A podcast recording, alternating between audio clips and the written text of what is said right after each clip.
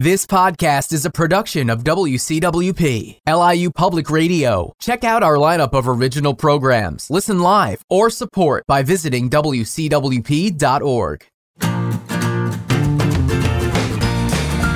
Hi, I'm Carolyn Itell, and you're listening to Glen Cove Spotlight on 88.1 FM, WCWP.org. And today's guest, we have Courtney Callahan who is the Director of Outreach and Children's Ministry at St. John's of Lattingtown, and also the founder of Nosh. So we're so excited to have you with us today, Courtney. So thank you for joining us. Thank you, Carolyn and Dan. This is a real treat for me. Oh, good. Great. So, Courtney, I always love to just even though, so truth be told, Courtney and I actually do go to the same church, but I know nothing about Courtney. So I'm looking forward to the next hour together and just learning a little bit about you and um, who you are and just about Nosh and your outreach. So I'm excited to that. But I'd love to know just a little bit more like where do you live? I think you're on the North Shore, right? Right. I live in Lattingtown. Um, I help take care of a beautiful estate, the Davisons, and it's just, you know, it's so nice to keep up these beautiful old buildings and, and homes that, um, you know, are quite nice. And um, so that's what I, I have a lot of jobs. I work at St. John's of Lattingtown, take care of here, and I even have chickens. I take care of chickens and um, gosh, what else do I do? So, but it's really nice. It's very, um, sometimes I feel like I live in a BBC miniseries. you could probably have your own reality show. It's it's really fun. Like um, you know, I'll tell you a funny story. I don't know if I should tell you this, but um, so Father Simon used to be a rector who you knew at St. John's of Lattingtown, and he was British and he was very funny. And so um, I we were having to do something out in the garden. Sorry, um, we were having to do something um, out in the gardens, and we had shovels, and it was this project, and it was a cold, not a cold day, but sort of. And we we're walking through, and it did. And I said, Father Simon, this feels like we're in one of those BBC shows, miniseries shows.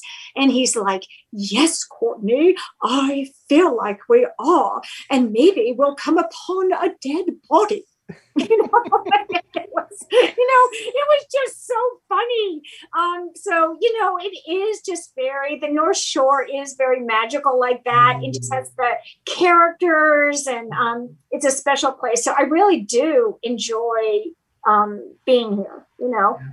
The North Shore is special, and I'm a North Shore girl at heart, born and raised. So it is a wonderful, magical place to be and to live. I agree with you, definitely. I didn't know about the chickens. That's really neat. I love chickens. I've taken care of a lot. I'm like a chicken whisperer. They're very loyal and loving. They really, truly are just beautiful creatures. And they're very, like, on the list of people who may not make it. they're just, mm-hmm. you know, they're fragile. Um, and there's something beautiful about that, that fragile beings can exist amongst us and um, it kind of puts things in perspective really. It's they're they're beautiful beautiful beings really. Um, and you really in the north shore you can have that. You're not allowed to have pigs. So one day since we're just talking about this kind of fun stuff it sounds very much like all creatures. What is it? What's that bbc miniseries with James Herriot that they're redoing now? Anyway so I was at Sunday school because I, you know, I run the Sunday school, and two fathers were talking. So one father said, "Oh, my kids are saying they have to have pigs. They will not let this go." And the other father says, "Well, my kids are saying we have to get chickens."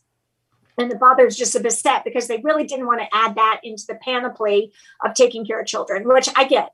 Mm-hmm. And so I said to one, "You are in luck pigs are not allowed in Lattingtown. But I said to the other father, you are not in luck because chickens are allowed. And they laughed, you know, and um but did they get chickens? They did. They got chickens. and um, you know, so and we have a chicken farm down the street, mm-hmm. Mr. Armstrong's egg farm, which is just very like totally magical. And, and people can go there and buy their eggs. Yes, on on um, Peacock Lane Mm-hmm. And then another funny thing is, I happen to be vegan. And on Thanksgiving, I was taking a walk, and literally, I mean, I have photographic evidence, so it's a true story. I'm walking down Peacock Lane, and all of a sudden, two turkeys are walking behind me. And it is Thanksgiving Day. And I said to myself, wow, they probably know I'm the only person within a 10 mile radius that won't eat them. you were like a magnet for them.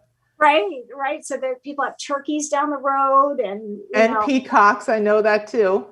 Yes, you, you often do see a peacock walking down Peacock Lane or on Lattingtown Road. Mm-hmm.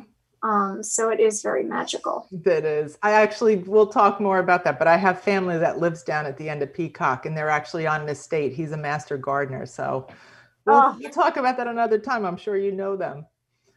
So, did I hear a dog? And I know we saw the cat. Yeah, so Hopi is a blind dog from Spain. Another very long story, as they usually are. But my friend found her in Spain. She was in a farm and she was blind and she was racing, and there was lamb blood dripping from the ceiling rafters in the upstairs mm-hmm. because that's how you do it. And she's, oh my God, I have to get her out. And so, anyway, I saw the picture. I was like, I have to have her. Like, I just knew. And so, um, she was supposed to work at church and she was supposed to work with me gardening. Speaking of gardening, all I do really is water the plants. You know, Steve Melbinger, Steve Melbinger does everything else. And she's looking at me right now because she knows I'm talking about her. She's so smart. It's scary. But um, she was supposed to garden with me, work at church, do all this. Uh, no, mm. she is taking this lifetime off there is nope she's not working she made that quite clear so she and spirit hang out together and she is just have a lifetime on the sofa and walks as far as she wants to go and and that's it. And how beautiful you honor that for her.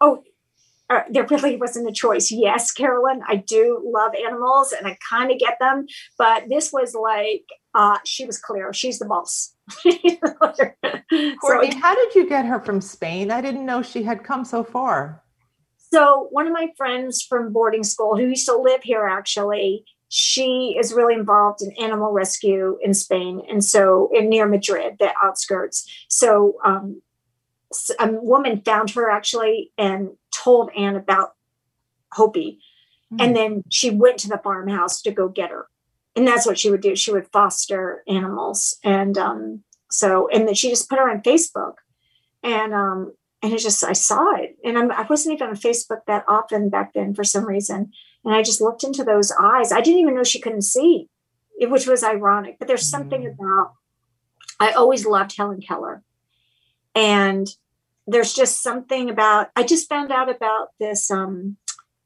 man. Uh, I won't say his name right, Jacques Lassagne. He worked in the French Resistance. He was blind he became blind. I'm going to teach this to the kids at school. He was seven years old. He fell onto his teacher's desk. He blinded one eye, and the other eye was blinded out of sympathy for the other eye. And at 16 years old, he joined the French resistance in World War II. And he saved hundreds and hundreds and hundreds of people's lives because he could tell when people were lying and he could also go he was in auschwitz for a year and he was released and he was able to go back and rescue people because he could hear the german guard, guards and he spoke german. So at 16 years old he was like rescuing people from all kinds of like terrible situations.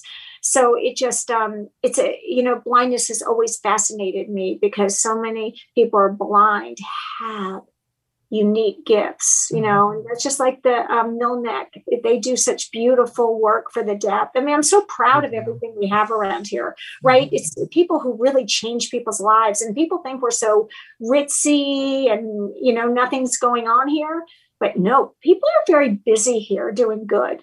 I agree. And we do a lot of good. I agree with you. I love Mill Neck too. We could have a whole conversation about right. that. So my mom actually benefits from their services. So yeah, it's a beautiful place. Yeah, definitely.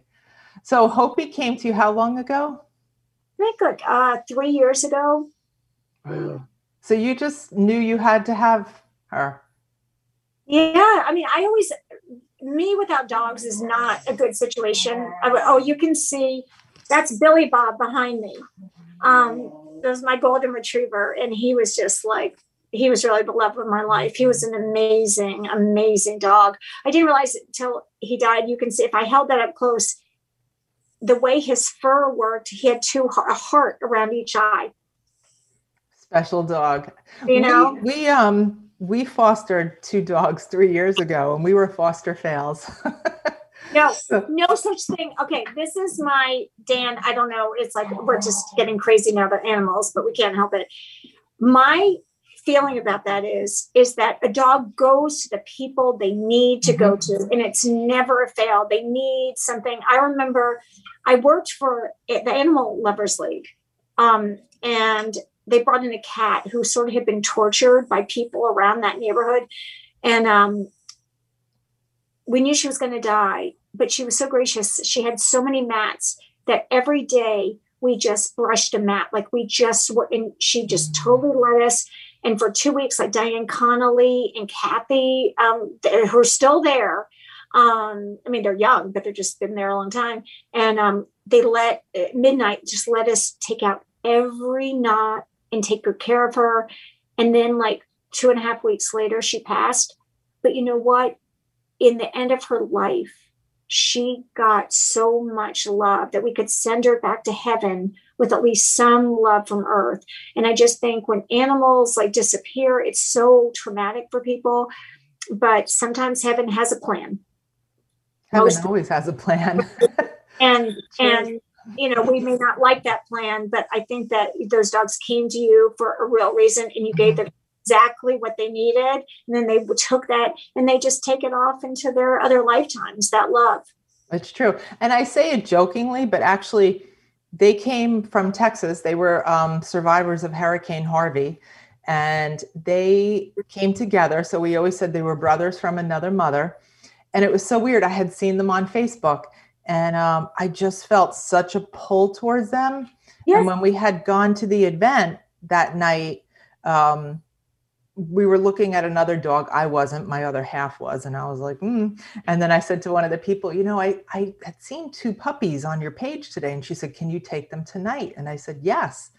So, and one of them is actually very special needs. He's, um, he had gone through a lot as a very young puppy. So mm-hmm. I do believe we have him for a reason because I don't think too many people could put up with some of his behaviors and we're so patient with him and we just love him so much. So they've added so much to our lives. We don't go anywhere anymore even pre-pandemic. So but it's okay. We made the commitment and um you know they do. They just add so much joy to your life and so much richness. I can't imagine ever a time in my life not having a dog. I don't care if i'm 90 i have to have a dog. And i love cats too. We've always had cats as well. Yeah. wonderful so let's talk about other things on the North Shore. Do you have any favorite places to shop, to buy your groceries, buy your coffee?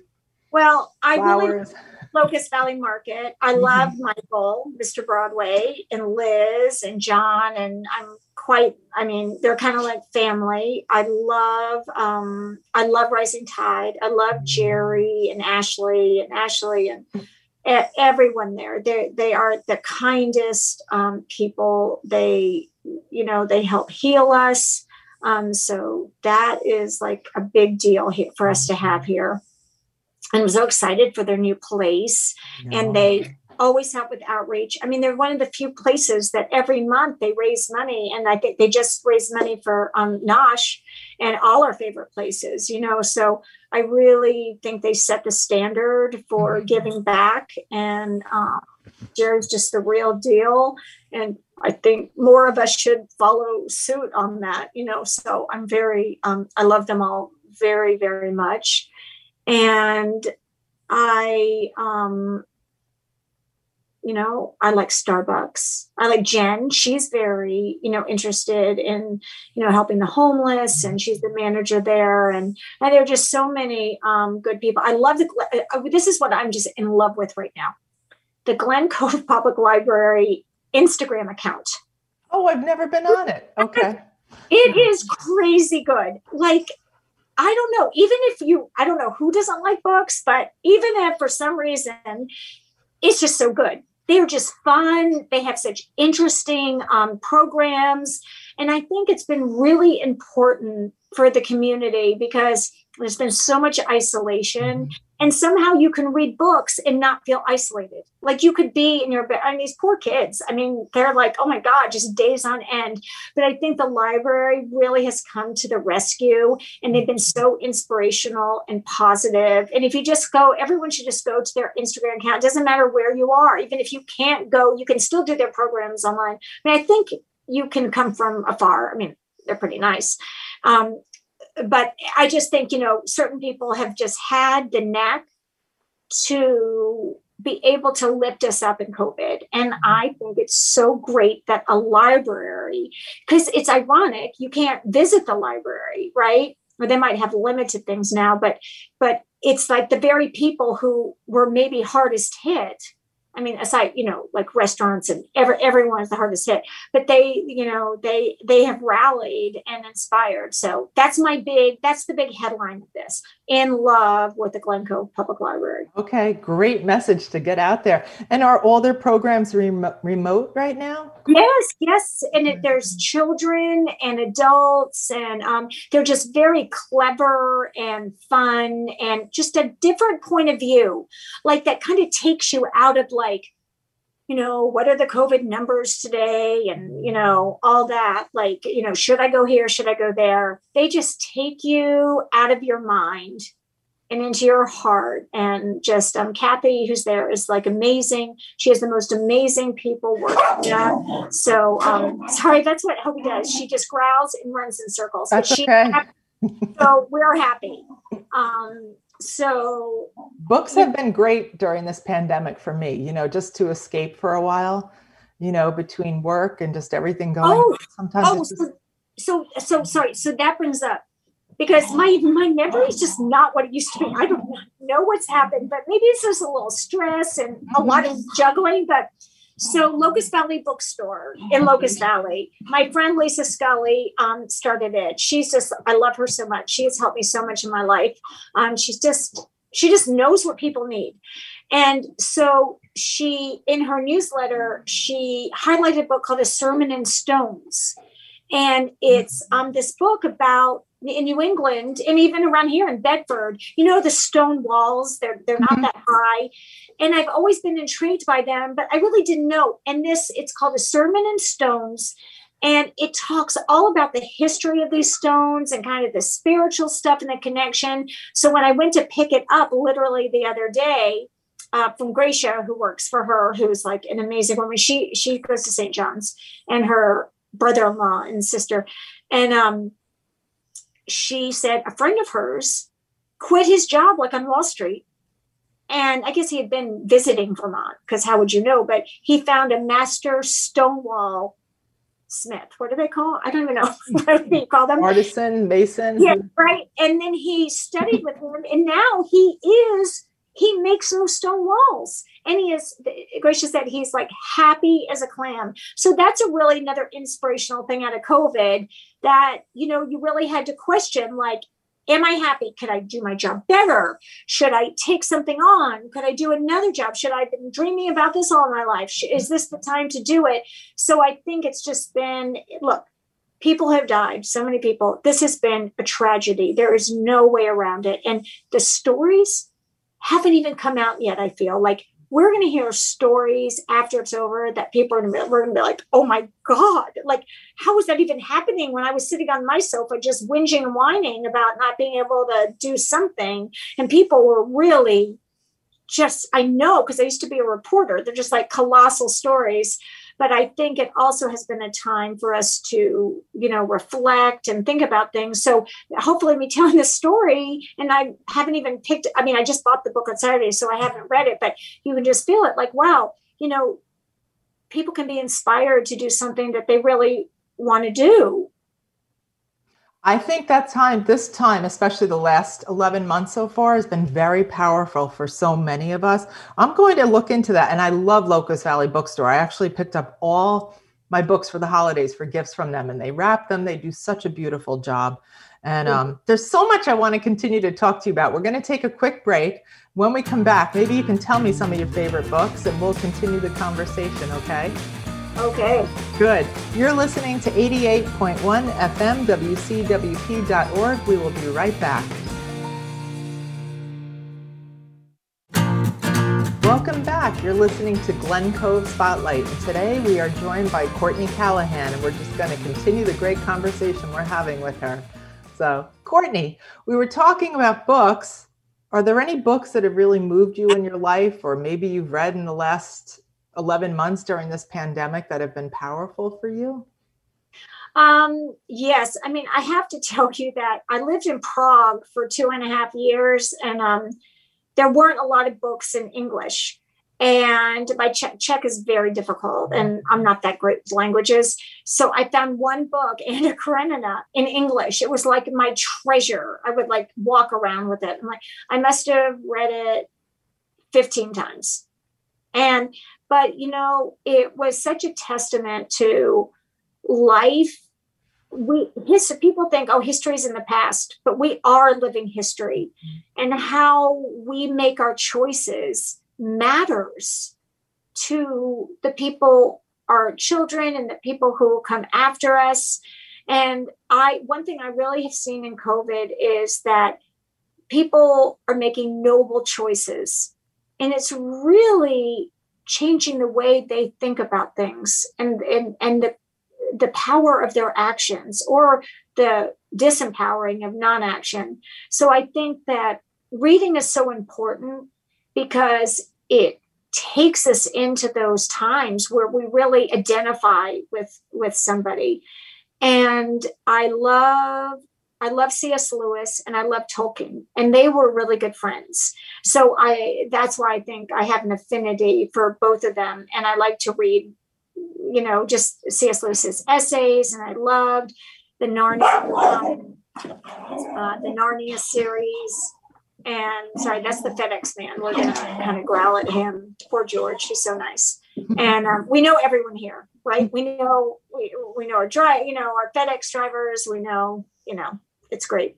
So I I just think that books that help us learn to navigate challenges and we can come out the other side, but the other side probably isn't what we envisioned. You know, it, it's kind of a present mm-hmm. in a way because, you know, so I think that's mostly, um, I loved Harry Potter. I mean, when I, I was one of the first people in America to read it. Why is that? Because a friend had been in London and had brought it back with her. And she's like, oh my God, Courtney, you're going to love this. On page four, believe it or not, I got down on my hands and knees and prayed. On page four, because I knew it was going to help so many people. And it did. I mean, that's the quintessential you know, up against all odds, you know, Voldemort, and and we all have a Voldemort in our lives, or quite a few, whether it be an institution or a person or you know anything. And really, um, I think it just helps so many have so many children not to feel alone mm-hmm. and to look for help where it's not maybe normal to look for help, and then look inside. And you know, I have um, that man I told you about, that Frenchman in the resistance, you know, he was 16 when he was, you know, saving people from the Nazis. You know, I mean, we can do extraordinary things, and we'll get into this later. But at Nosh, Nosh was really built with just the love and courage of children. So how powerful, you know. And I think with books, I know for me, they just open my mind so much and you know sometimes your heart too and just your whole being if you're open to it and it's just there's such power in words and writing and um, and sometimes also just the escape of them you know it's especially for me during the last year they've been wonderful so. I know how busy you are with everything in your life. Is there anything that you do? Are there any hobbies? Are there anything that you know just kind of takes you away for a while when you know you just need to get away from it all? Um, no, I don't get away from anything. Honestly, no. You're always plugged in. Oh, you know what it is? Is that people always say to me, Courtney, self care is really important and all this. But you know, I met, I was friends when I was in college. Um, jumping, we're going to have like a World War II theme. I don't know why it's just coming out. Jumpin' Jim Gavin was the head of the 82nd Airborne, and everyone will remember the 82nd Airborne is famous. And they parachuted into the fields of France on D Day. He had studied, he'd been at the Pentagon, he had studied at West Point. I think he went there, but anyway, he was top top of the heap. And when he fell, he broke like every vertebrae in his back. It was so painful. He had nothing. He lost his knapsack and he just had to survive on God and and what figuring everything out. And he was like, I have to find my men.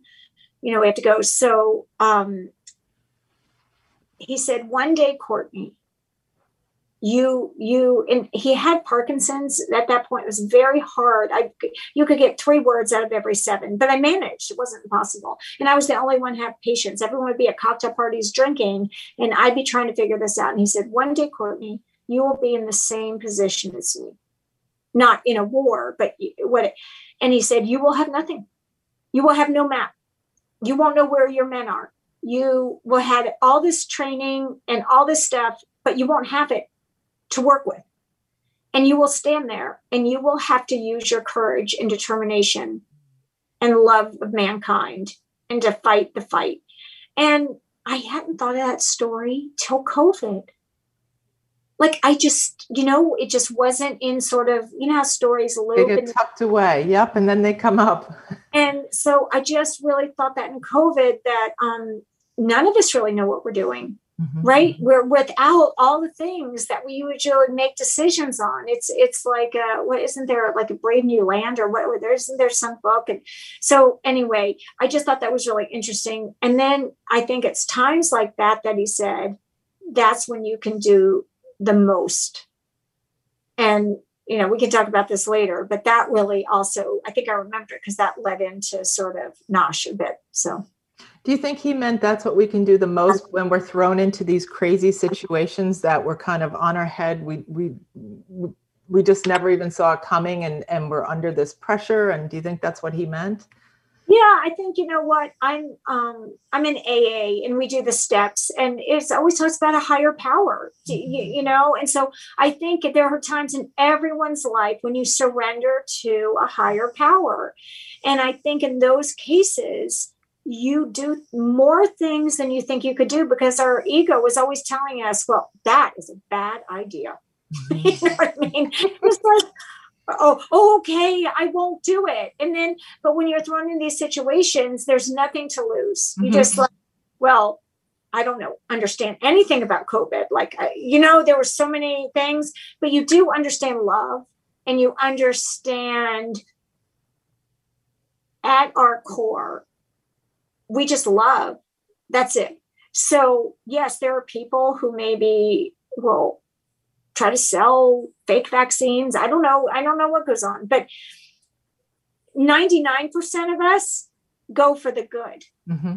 You know, and sometimes we get so used to our life that we just um, it was a wake up call. You know, people have said that, and and I think that when we see the kids now who are in fourth grade and eighth grade and you know college freshmen, they're going to go to these jobs, and when any crisis comes along, they'll just say to their boss, "Don't worry, mm-hmm. I have this. Mm-hmm. We know what to do," because they have lived through you know this ultimate crisis. And they will be empowered. I mean, you know, they, they'll definitely change our, I think our planet will change very rapidly. Especially with role models and a mentor like you. I mean, you're somebody I think you just have so much love and so much to give, but you also don't complicate it and overthink it. You jump in with both feet and say, we just need to do this. We're going to figure it out as we go. Well, as our friend Donna tells me, she every once in a while she said, Courtney, you know, you always have the cart before the horse. I'm like, I know. I have found you own it. I, I have found that it works and people aren't that comfortable with it. But the truth is, sometimes you can't set everything up as this mm-hmm. like do you know what I mean? I think it's because I worked in TV and radio, and it's like the, the, the, the mantra there is no one likes to see the sausage sausage making. You know, no one needs to see that. And I'm like, no, sometimes they do. you know, sometimes they do when it's really important, you know. So mm-hmm. it is mm-hmm. it is kind of funny, but that's funny. It's a it's a term we use at my company too, like stay out of the sausage factory. And I'm like, sometimes we need to be in there. So I get it. How long have you been the director of outreach at St. John's now? Well, I've been with St. John's for about 13 years, and um, I just had other jobs, and then I would do the Sunday, you know, to Sunday school and do our famous pageant that you know is so fun that we decided to film this year. Like I said, oh, we'll so talk about the cart before the horse that was one card that almost ran me over, but it was so worth it for these kids because I just don't think about things. I think, oh, we can film it. But it was beautiful. It was a labor of love. I mean, that's the thing about COVID that when you decide to do anything, it's going to be hard, mm-hmm. but so worth it. And I'm sorry, I spaced out on your question. oh, that's. I was just asking about how long you've been the oh, director. How long? So, so I went to Chicago. Um, what ended up being a sabbatical. I really thought I was moving to Chicago. I was going to do Miss Courtney's Invisible Books, and um, and I when I was there, you know, people say that Englewood's the most dangerous, you know, place in America. You know, it is. It is. It is. Terrible violence happens but I met angels.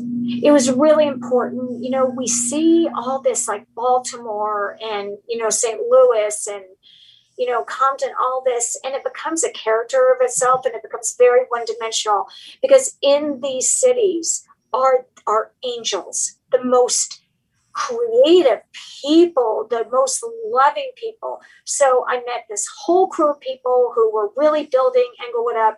I met Latanya, who had run Latanya and the Youth of Englewood. She grew up with no resources in the South Side, and she just vowed she was going to uplift children, that she was going to be there for them, the ones whose parents were unable to take care of them, not because you know, in terms of resources and extras. The parents are loving, but and maybe some of them weren't, but they needed help, you know, and there's a lot of reasons for poverty, none of which people want to address. But she was so charismatic that I um I said, I'm gonna help you. And I came back here because I just had trouble getting like a job and um, like I just wanted to work at Starbucks so I could just pay attention to what I was doing. But I, mean, I can't do Starbucks. I mean, that's just you know I can't even see where so, you're supposed to be. right, right. So you're so I, successful at it. Yeah. So I came back and Father Mark's like, yes, you can have your job, you know, and um, so it was so great. And we really built up the outreach. We had always done outreach, but then we really went for it this time.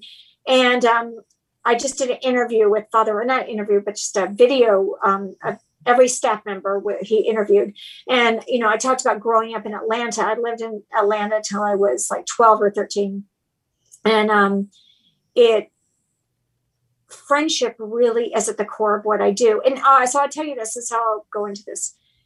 When I was going to Chicago, I said, I wonder how many theses or master's uh, papers were written on poverty they're just a million from Stanford down to community colleges. Some of the community college ones were actually better than the Stanford ones. Sorry, like Carlisle went to Stanford. Um, so the thing is, I just thought to myself, not one of these has made a difference. We're still having the same mm-hmm. situations as we always did. And what I realized is it's really friendship. If you get to know people, you don't judge them like people say, oh, well, they don't work, they're lazy. that is not why there are all these strictures of what happens between redlining at banks and, you know, what have you. And when you become friends with people, they're real human beings and you understand what's gone on. I mean, there's this um Thistle Farms and I think Alabama, and they they help women who have been victims of sexual um, abuse. Uh, they've been alcoholics or addicts. I mean, a whole panoply of stuff. And um, they say, you know, uh, homeless, everything. And they say, you know what? It took a lot of people to help get these women to where they are right now. And I thought that was just so amazing. And we'll talk about the whole, you know, the situation in Glen Cove that is, you know, looking a little bit more hopeful right now for the homeless. Um, Do you think that fuels your passion for what you do for all the outreach? Just the poverty and it's really the friendship. so So much.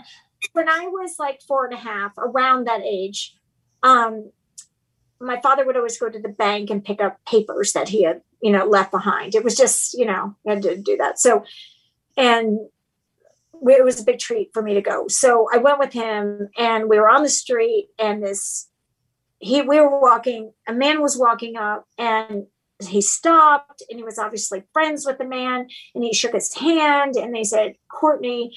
Um, this is Reverend King. We didn't call him Dr. King, and it probably said pastor, but we were Episcopalian, so then everyone's a reverend, right? So, um, and he said, "This is Dr. King, uh, Reverend King," and I knew in that moment that he was just a man of God, that he was just a man of peace. Like I just, it's hard to even there are no words really for what I saw in his eyes. I could sit here and give you a thousand million words and it still wouldn't convey what happened. But what I say is that my father modeled friendship to me, you know, and he was respectful and he was kind. And I just joke that I'm so old that I curtsied because that's what you did out of respect back then, you know. And um, it was clear that he was a person of great stature, but yet he was very just like hi you know they were talking like it was very mm. easy. And you know i when i say friends i mean they didn't hang out together and play pool. I think do you know what i mean? Atlanta was small back then and they definitely knew each other and had seen each other.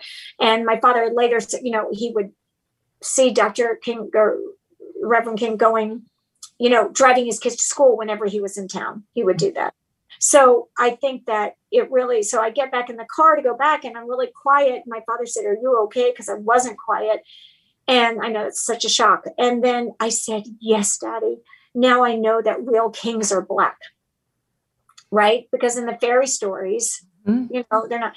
And so we just had, there are some more stories about, you know, my parents didn't march in the civil rights, but they were very involved in everyone in Atlanta and, you know, um, bringing people together, bringing, you know, everyone together. So it, um, you know, that that day modeled friendship. I saw what the power of friendship, and that would be a theme that I would be honest. And I'll, I'm going to ask Father Mark if I can do part two because when I went to Boston, it was kind of a shock because I thought it was going to be like the seat of the abolitionist, and and I was shocked by the segregation and and what was going on there. And that was a hard time as an adolescent because you just feel like, what? Wait, what? did people people lying like what was going on so anyway there are more parts to that but truly that day changed my life It sounds like it. And it sounds like he really imprinted on you. And I think there, there, you were meant to meet him that day. What an amazing story. And I just think it just sounds like it was so profound for you and how it's affected you and your life and how you give back. And um, we're going to take a quick break. When we come back, though, I'd really love to dig in a little bit and talk about Nosh and all that you know you're doing and how you founded it. Looking forward to having you back in a couple minutes, and we'll we'll continue this great conversation. You're listening to 88.1 FM WCWP.org Glen Cove Spotlight. We'll be right back. Welcome back. You're listening to Glen Cove Spotlight on 88.1 FM WCWP.org and Courtney Callahan, the Director of Outreach at St. John's of Lattingtown and the founder of Nosh, has joined us today. So, Courtney, I would love to know a little bit more about how Nosh was started, um, the mission, what drove you to do it, who you founded it with, and take it away. Tell us more all about it.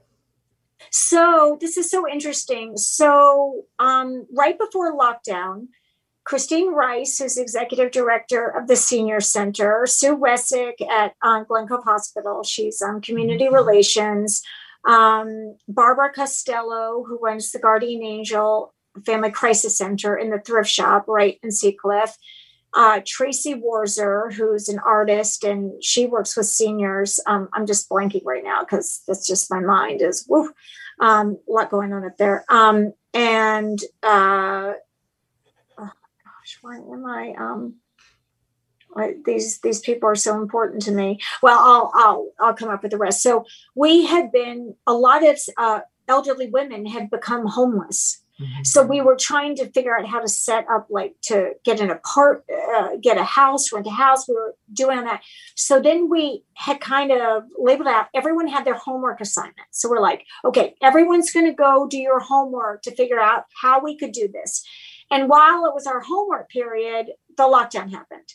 So I called everyone up and like, okay, we're still doing this. We're not going to lose this, but we, we, there must be something. That, oh, and Sarah Blendon from church um, and um, Michelle from the North Shore Women's Club, Michelle Hagan, and we um, said, well, what can we do? So we just started brainstorming, mm-hmm. and we thought, well, and you know, we all read the papers and read news and stuff. So long story short, we worked really hard with Sue Resick at the hospital and we came up with like we would have to like have some kind of bag that was readily identifiable in a pandemic contactless delivery and we didn't want people to come to us because that would have been gathering right so we would deliver bags but ems and police and, and neighbors would have to know because sometimes people were a nurse and they wouldn't get home or you know they worked the night shift so it would have to be there where everyone would be, oh, that's a nosh bag, leave it there, it's safe, you know, blah, blah, blah. And also, we didn't know how bad the p- pandemic would get in the, uh, the, there might be food shortages. So we had to be prepared to, they said no one would starve, but we would stave off starvation. I mean, that was the worst case scenario. And, you know, for a few people, that really was the case. Um, and some people just needed help to make ends meet so they could feed their family every day.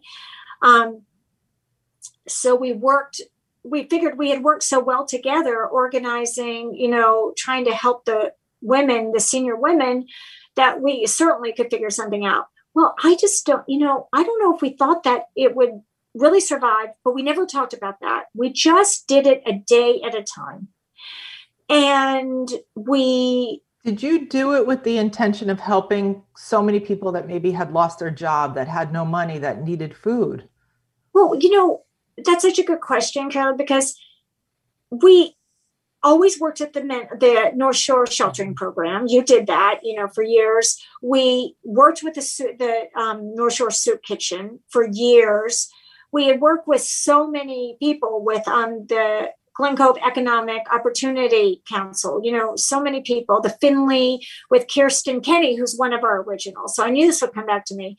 Um, she did the um, Finley Family Pantry, right, at the middle school when they found out that their friends were not eating on the weekends. So that's how that got generated. And she listened to her kids. You know, people think, oh, it's so obvious, but not everyone does. People are busy. And, you know, then you have, then she had to do a lot of work but she was happy to do it. And she's doing the front porch pantry. Now, the porch pantry with Kimberly, they are amazing. And we they love each other, you know, out with things. So it's really, um, it's really nice.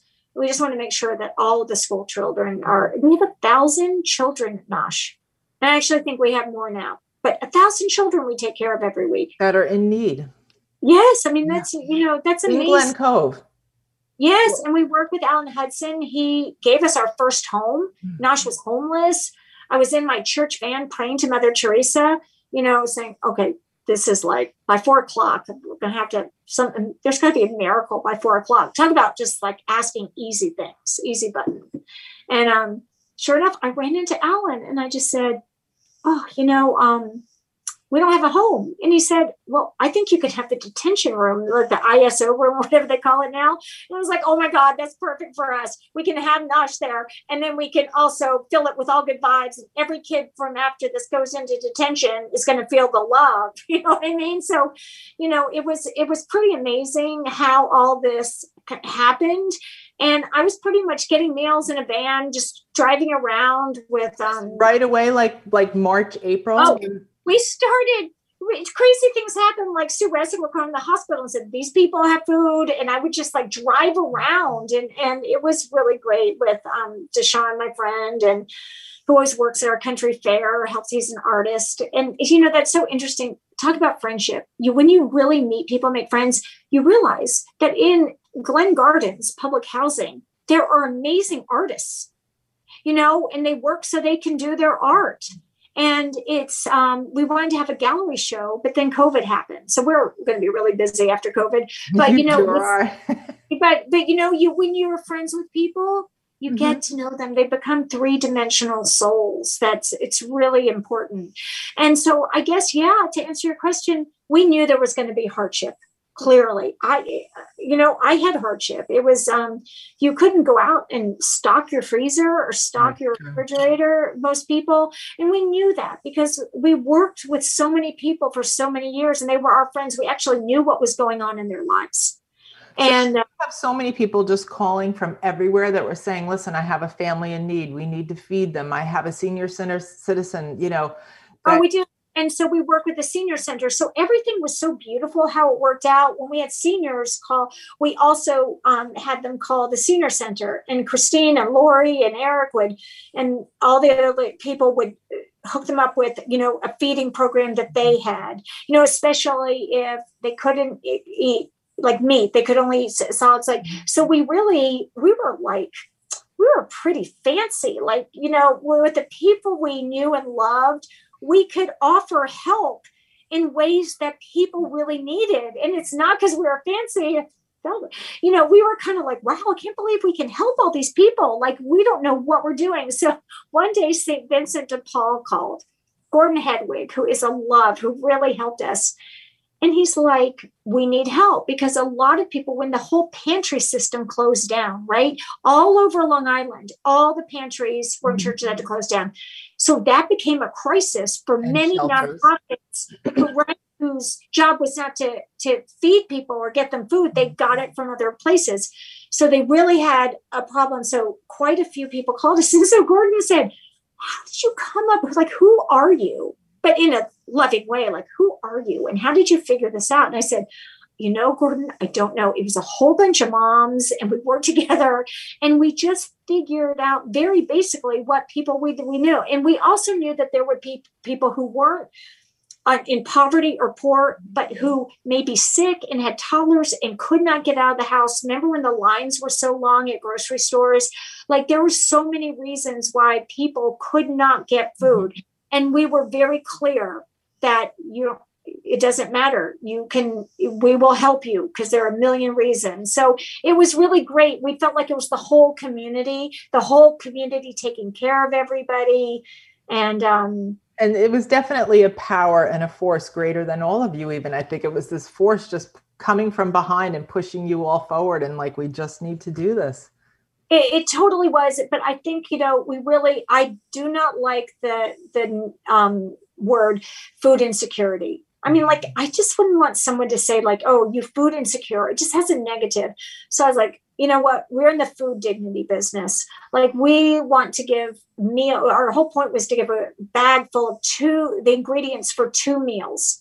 And we knew they could also have leftovers with that if if you know that money was really tight. And but we wanted them to sit together like uh, like a, every other family who was okay cook dinner together and just for a little bit feel like okay we have this right now.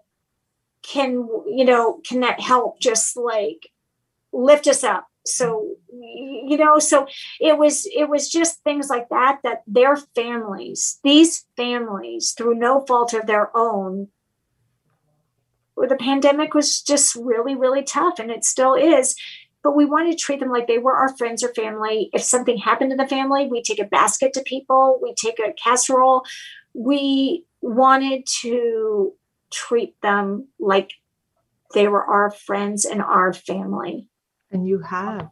So I have a question. Where are you getting your food? Is it donated and are restaurants helping as well?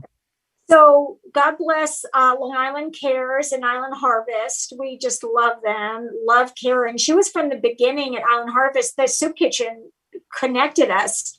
And um, she was just, you know, kind of teaching me as we went. I'm not a foodie. This, this is the most funny thing. I'm not a foodie. I don't like care that much about food. I, you know, I've kind of survived on lentils because it's easy and I can't cook. And you're vegan, and, right?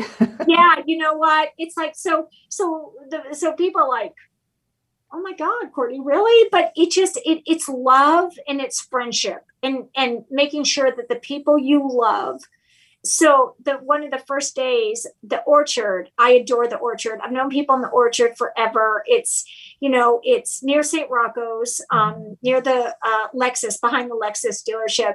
And you know they were the only people when we brought organic um, stuff from Wells Cafe and Apothecary in Seacliff mm-hmm. or from Orkestai Farm at Planting Fields, they were the only ones who actually knew what the stuff was you know, it was really like, you know, they are geniuses and they knew what stuff was. They know how to cook, you know. So we're gonna we have a surprise about cooking down the Where road. are you cooking? So are you actually cooking food now? No, or are you still cooking. no, we're not okay right now, but we hope we we definitely hope that we you know we are Nosh is a program of the North Shore Soup Kitchen. And they really saved us because we were buying groceries and sending it out. And it was like a cash cash and carry business.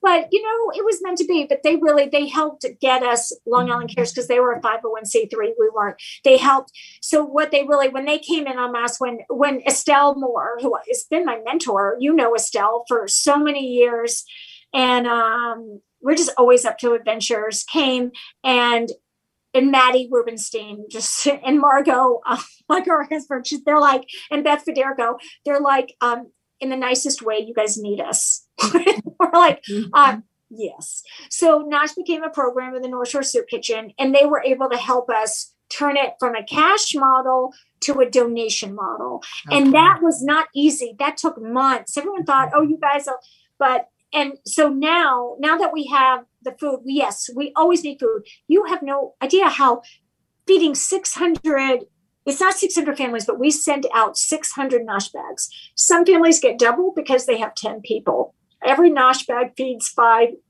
two meals for five people. Plus, they get extras, a lot of fun stuff. And um,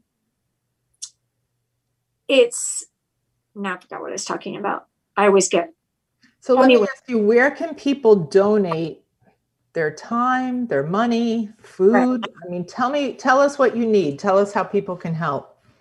So you can go into um, go onto our Facebook, and I can give you our email. This is probably okay. the easiest way. So it's info at North Shore soupkitchen.org.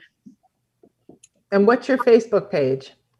It's um I think it's North Nosh? Shore Kitchen. There we have two. So we okay. have Nosh for LI. Mm-hmm. That's on Instagram and Facebook. And then we have the North Shore Soup Kitchen.org. And you should go there for correspondence. And you're in partnership now with the Soup Kitchen, correct? Yes.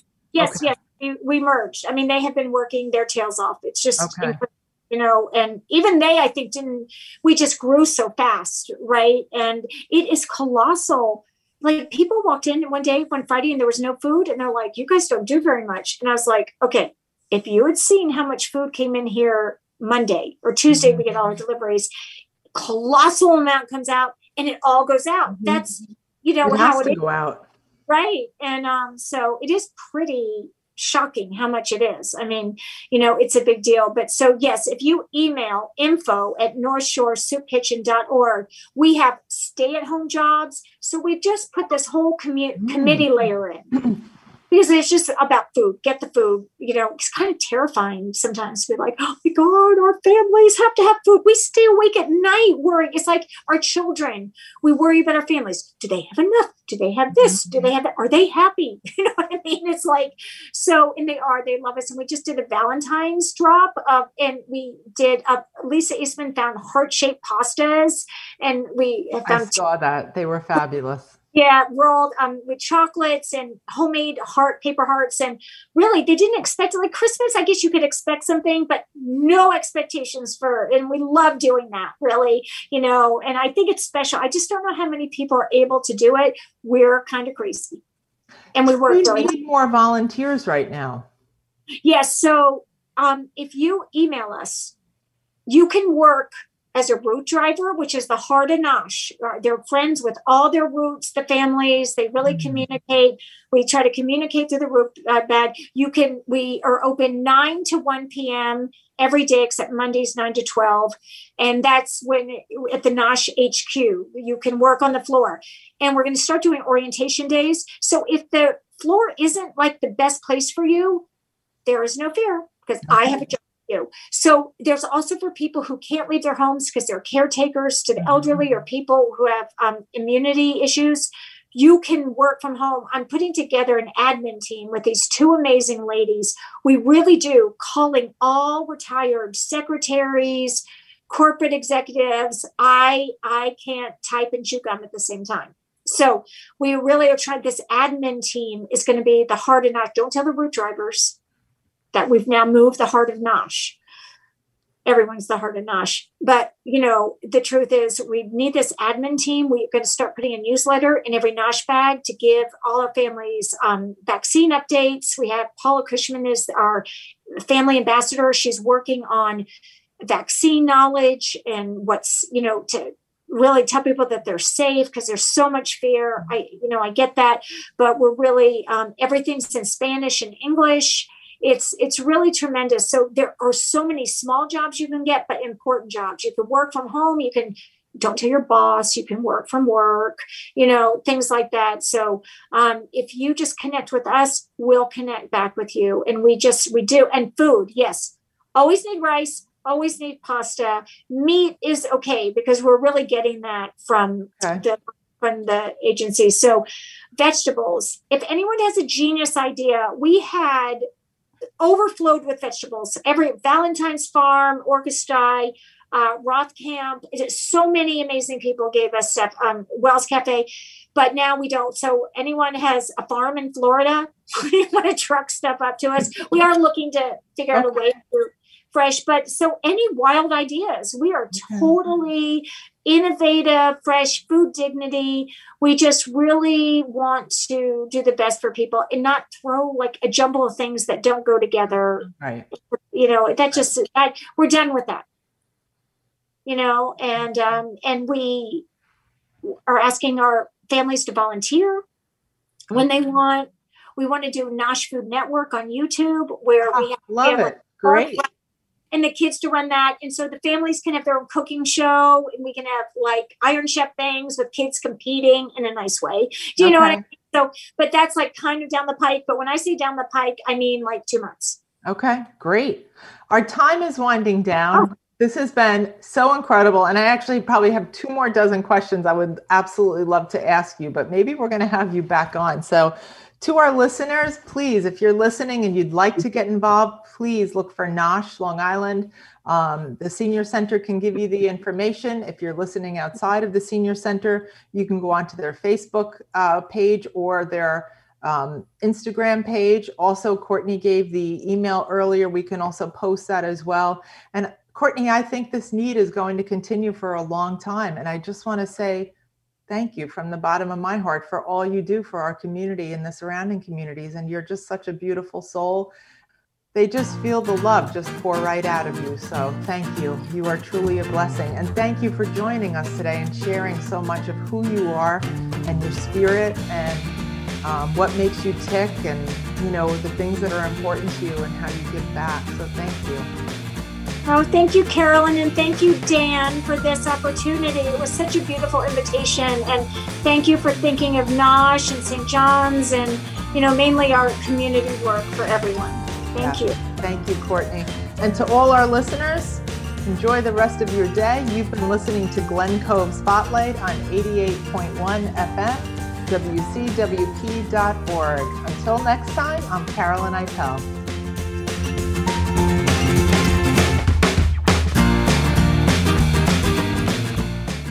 Like what you hear? Here's how you can let us know. Give us a call at 516 299 2626 or email us at info at wcwp.org. Like us at facebook.com slash mywcwp and leave a comment or tweet us at mywcwp. We welcome all kinds of feedback. To directly support the podcast you just enjoyed, leave a review on Apple Podcasts. And if you'd like to give back, visit WCWP.org and click the support tab. Thanks for listening from your friends at WCWP.